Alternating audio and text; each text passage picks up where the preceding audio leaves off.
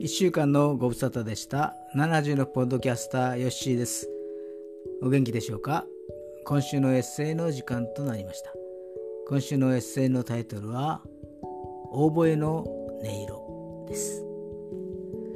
このエッセイは娘が中学の時に吹奏楽で頑張っていた時の話です。吹奏楽の全国大会は東京の不問館と決まっていましたがなぜかその年だけは改装中ということで名古屋で行われました。2005年平成17年の作品です。あれからもう16年が経ったんですね。それではお読みいたします。オーボエの音色。焦っている。思うような音が出ないのだ。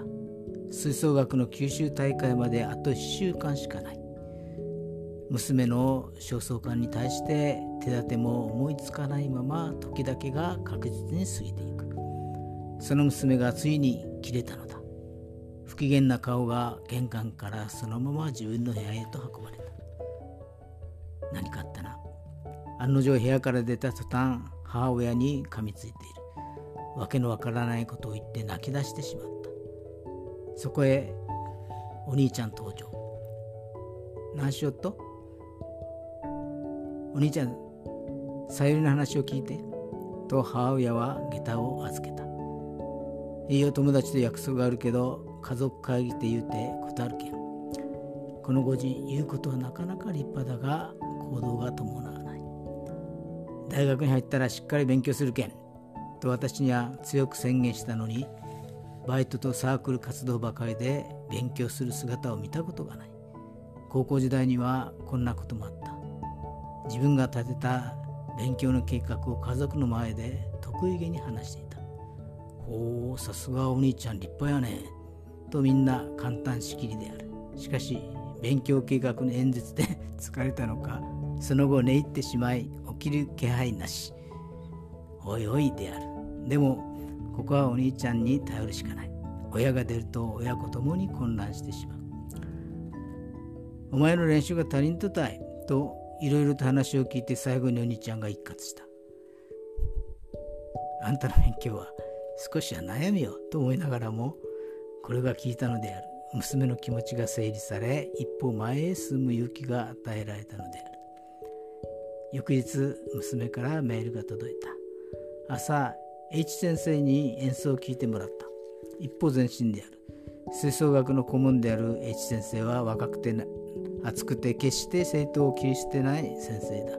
その指導はとても厳しいが信頼に足るものがある。先生が九州大会へ行くと言ったらその通りに実現するのだ。昨年は九州大会で金賞を射止めたが全国大会には推薦されなかった。その先生が今年は全国大会に行くと言っているのである。その予感がする。娘が中学に入った時に選んだ部活が吹奏楽だった。H 先生が赴任した年でもある。そして与えられた楽器はオーボエ。